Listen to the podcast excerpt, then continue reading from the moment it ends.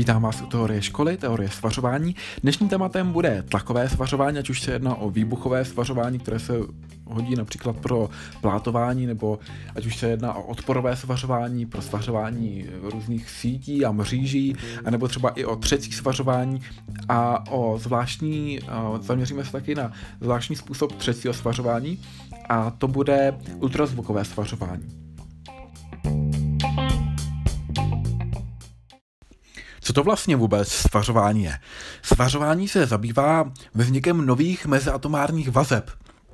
A, za běžných podmínek je vznik nových meziatomárních vazeb poměrně obtížně dosažitelný. Když počítám tu teplotu přibližně 273,15 Kelvinů a tlak asi 10 na 5 paskalu atmosférický. Takže je potřeba změnit ty termodynamické podmínky. Buď potřebuju změnit tlak, anebo teplo, anebo obojí. Když budu měnit tlak, hovořím o tlakovém svařování, když budu měnit teplo, tak budu hovořit o tavném svařování. Po velmi dlouhou dobu, až přibližně do 80. let 19. století, tím převažujícím způsobem svařování bylo kovářské svařování které se už dneska prakticky nevyužívá. Pokud nechcete eh, vytvářet ozdobnou damascenskou ocel, eh, například u nožů, eh, tam potom, když to naleptáte, tak vlastně mezi těmi vrstvami té navařované ocely, tam právě jsou vidět jednotlivé vrstvičky a když ta, oce, když ta, ten nůž, ta jeho čepel je tedy, dejme tomu, nějak zabroušená do určitého tvaru, tak tam najednou vystupují takhle ozdobně ty vrstvičky. Takže tam jsou patrné ty jednotlivé vrstvy, které byly plátovány. Ale ideálně ocel, kterou použijete pro kovářské svařování, tak by měla mít mm, jednu desetinu až šest desetin procenta uhlíku a maximálně žádná celá 0,5 procenta to znamená 5 setin procenta síry a nejenom síry, ale i fosforu. Takže 5 setin procenta síry, 5 setin procenta fosforu, 1 desetinu procenta až 6 desetin procenta uhlíku. Co se týče samotné výroby, tak je potřeba očistit obě části napěchovat eh, jednotlivé části, to, to znamená, pokud to budu asi plátovat na tu damascenskou ocel, eh, tak eh, to znamená, ty, ten materiál stlačím, takže ten jeho příčný průřez rozšířím, prostě to stlačím dolů, napěchuji to, to je takvářská operace. A na závěr ty konce zahřeji na teplotu 800-900 stupňů Celsia. V tady ten moment ta ocel by měla uh, nabít temně červené barvy, uh, nebo spíš no, spíš taková, jasně, světle červená barva, ale nebude to ta bílá, kterou budeme chtít dosáhnout následovně. Takže my to zahřejeme na 800-900 stupňů Celsia, v tu chvíli to bude mít světle červenou barvu, ale uh, potom je potřeba to očistit od okují, to jsou oxidy železa, které právě vzniknou při tom nahřátí. My to ohřejeme a potom to posypeme tavidlem. Tavidlo možná znáte spájení, že to je teda ta kalafuna. Uh, tavidlo čistí a izoluje uh, ten materiál od vzdušného kyslíku, takže tam nevzniknou další oxidy železa, další okuje. A uh, od, to tavidlo jinak teda odstraňuje právě ty zoxidované kovy z těch míst, kde se spojí, takže právě proto my to posypeme tím tavidlem. A následovně to zahřeje, zahřejeme ve výhni uh, ještě na vyšší teplotu 1300 až 1450 stupňů Celsia. Pozor, uh, ten, ty materiály oba dva musí mít stejnou teplotu. Eh, jinak eh, ne, nepřilnou k sobě. A naopak eh, nesmí to být příliš vysoká teplota, protože potom ten spoj rozpadne. V tomhle okamžiku ten materiál by měl být bíle zbarvený, a na závěr my tu strusku oklepeme a spoj se proková. Nejprve teda právě je dobrý to prokovat jemně, prostě poklepat, tím spadne struska ze sváru a následně větší silou, větší intenzitou, když budeme kovat, tak právě tím propojíme ty dva materiály. Takže jak je vidět, tak i tím kováním to není jenom teplotní, a tomu se říká tavné svařování, ale je to i tlakové svařování. Mezi další typy takovýchhle to, toho třeba i tlakového svařování patří třetí svařování. to znamená, vy můžete svařovat třeba i na soustruhu, kdy jedna z částí rotuje, druhá je upevněná a jak vy přitlačíte třeba tu tyč, která rotuje na tu druhou, která je upevněna, tak právě v místě styku toho tře- tření, právě vlivem toho tření vznikne vysoká teplota a ty materiály se spojí. A zároveň tam samozřejmě působíte tlakem, protože je přitlačíte. Dále Tady to je teda tlakové svařování za tepla, podobně další typy tlakového svařování za tepla je kromě třetího svařování, kovářského svařování, také difuzní svařování, odporové svařování a výbuchové svařování. No a potom ještě existuje i tlakové svařování za studena a tam se řadí ultrazvukové svařování. Ale pojďme se ještě podívat teda, my jsme se podívali na to, co je třetí svařování, to je na tom soustruhu, kovářské svařování, ale třeba odporové svařování, tak to se používá pro bodové nebo švové svařování, e, to znamená, když třeba chcete svařovat různé ty e, sítě, mříže, tak spojujete dráty, tak právě tam se využívá. A vznikne to tak, že vy přitlačíte dvě elektrody k sobě a protože ocel má poměrně velkou rezistivitu oproti mědi, tak tam začne vznikat odpor, teplota a spoj se svaří. Dále můžete narazit na výbuchové svařování. To se využívá hlavně pro navařování nebo plátování, kdy ty desky se vloží na sebe, na vrchní desku, připevníme výbušninu a explozí dojde k splastizování jednotlivých těch desek a oni se spojí vzájemně. Tady to je dobré pro svařování materiálů, které jinak metodou tavného svařování nelze spojit. Takže třeba když si spojit ocel a titán, tak právě využiji vybuchové svařování, nebo respektive to plátování. A dále se můžeme setkat i s difuzním svařováním, kdy se plochy dvou kusů nahřejí na 50 až 90% teploty tavení. To znamená, už se pohybujeme nad uh, teplotou krypu, teplotou, uh, je uh, vysokoteplotní uh, plastické deformace, která je uh, tedy nad uh, žádná celá čtyři uh, krát teplota uh, tavby.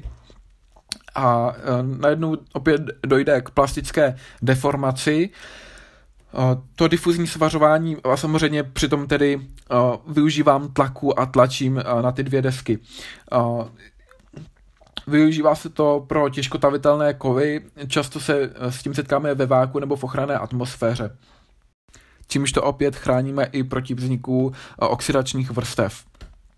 No a následně, eh, teda, zde máme i to ultrazvukové svařování, což je typ tlakového svařování za studena.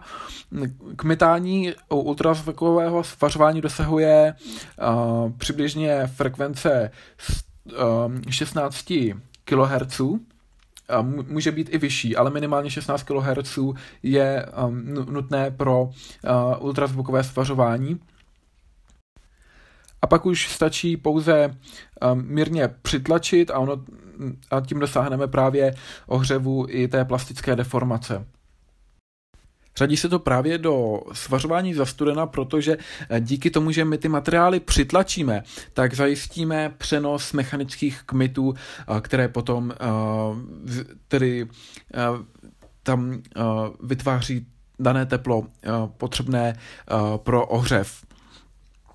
Jinak běžně to ultrazvukové svařování se využívá hlavně u plastů, kde je rychlejší než různá lepidla a lze využít i u kovů, ale to hlavně teda u tenkých folií, třeba uh, z lehkých kovů, jako je například hliník, uh, nebo po případě i měď nebo nikl, ale určitě se nepoužívá pro svařování třeba aut nebo, nebo, nebo rámu kol.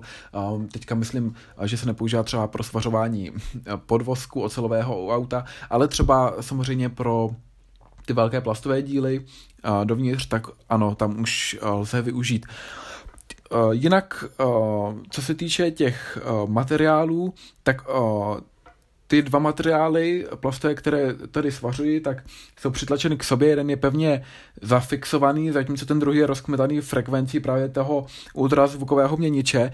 Jak jsem zmínil, tak to kmitání dosahuje minimální velikosti 16 kHz, běžně potom se určují řady 20 kHz, 30 kHz, 35 a 40 kHz, po případě ještě 70 kHz. Kromě lisu, ať už pneumatického nebo elektrického, který stlačí ty dvě části k sobě, se v ultrazvukové svářečce nachází eh, elektronický ultrazvukový generátor, ale pozor, eh, to je z angličtiny uh, Electronic Ultrasound Generator. Tenhle ten generátor ale negeneruje ultrazvukové vlny, ten pouze rozseká ty vlny v, v daného zdroje odpovídající te, té frekvenci, uh, která připutuje potom do frekvenčního měniče. Nebo tedy lépe řečeno měniče, on jakoby nemění frekvence, ale mění elektrickou energii na mechanické vibrace, takže to už je další část. Měnič, ale to, to oddělujeme právě od tady toho elektronického ultrazvukového generátoru, neboli taky prostě zdroje energie. Uh, angličtině právě se setkáte s, buď s pojmy Electronics Ultrasound Generator, ale, ale nebo taky právě v té americké terminologii spíše výstižněji Power Supply. A uh, právě tady ta součást nám tedy dodá uh, potřebnou uh, elektri, elektromagnetickou vlnu, a ten měnič začne měnit, uh, začne převádět tu elektrickou energii na mechanické vibrace pomocí piezoelektrického jevu.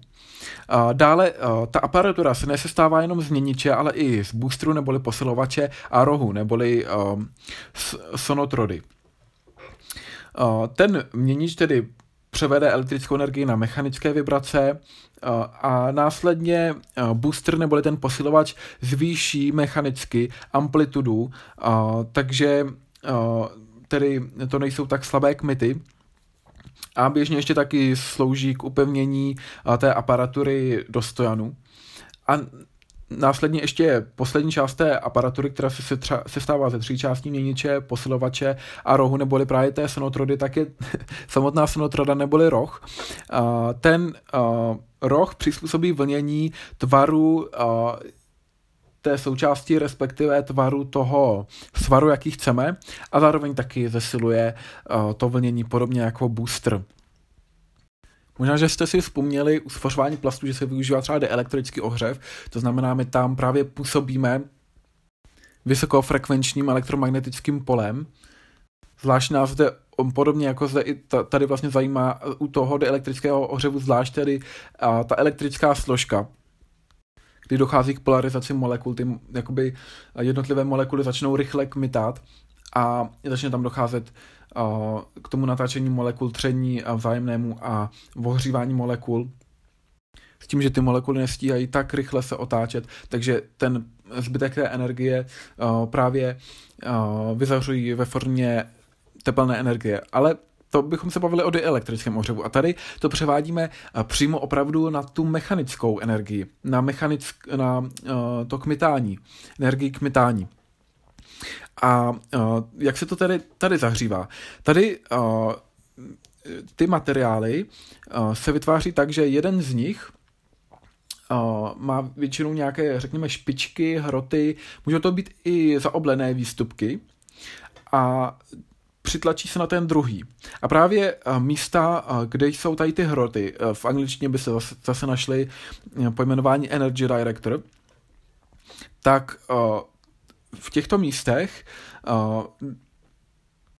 především dojde k rozkmitání toho rozkraň, rozhraní spojovacích materi- spojovaných materiálů danou vlnou, nebo spíše daným kmitem a dojde k ta, zase opět ke tření k nárůstu teploty a tím ještě jak vzájemně tedy eh, ty materiály na sebe tlačí, je tam tlak, to znamená dobře dochází k tomu přenosu toho kmitání, dojde tam k plastické deformaci, zároveň tedy ten přitlak i slouží k dobrému promísení materiálu, a tady tvoří asi jenom 5%, někdy i méně jak 5% té celkové tloušťky spoje právě plastická deformace. Doufám, že vás tato epizoda zaujala, něčím obohatila, možná, že to byla právě damascenská ocel, která teda své jméno získala právě od syrského města Damašek, což je město, z kterého se dovážela právě ta damascenská ocel, která se využívala třeba pro tvorbu samozřejmě dříve i mečů a dneska třeba i nožů tak uh, právě přes toto město se dříve dovážela z Indie dále uh, na západ a uh, ta dama, damascenská ocel, která se tvoří kovářským svařováním, se využívá zejména pro přeplátování a nebo do klínu, to znamená, vrchní část má jakoby tvar hrotu a druhá taková, takový tvar jakoby údolí V. Možná, že vás zaujalo ultrazvukové svařování, kdy tady jeden materiál máme pevně zafixovaný, druhý rozkmitáváme frekvenci ultrazvukového měniče, který tady souvisí s elektronickým ultrazvukovým generátorem, který právě mu dodává dané impulzy. A následně je, ten, je propojen měnič s vlnovodem, což uh, ten vlnovod se první stává z toho boosteru, neboli posilovače a dáne, dále ze sonotrody uh, rohu a zajišťuje nám přenos kmitu do materiálu a uh, v tom materiálu dochází v místě těch nerovností uh, výstupků k absorpci energie a tavení v mí- uh, a právě tam tedy dochází k, ke svaru a zároveň ta sonotroda i ten booster nám zvětšují amplitudu kmitů. Já vám přeji pěkný zbytek dne.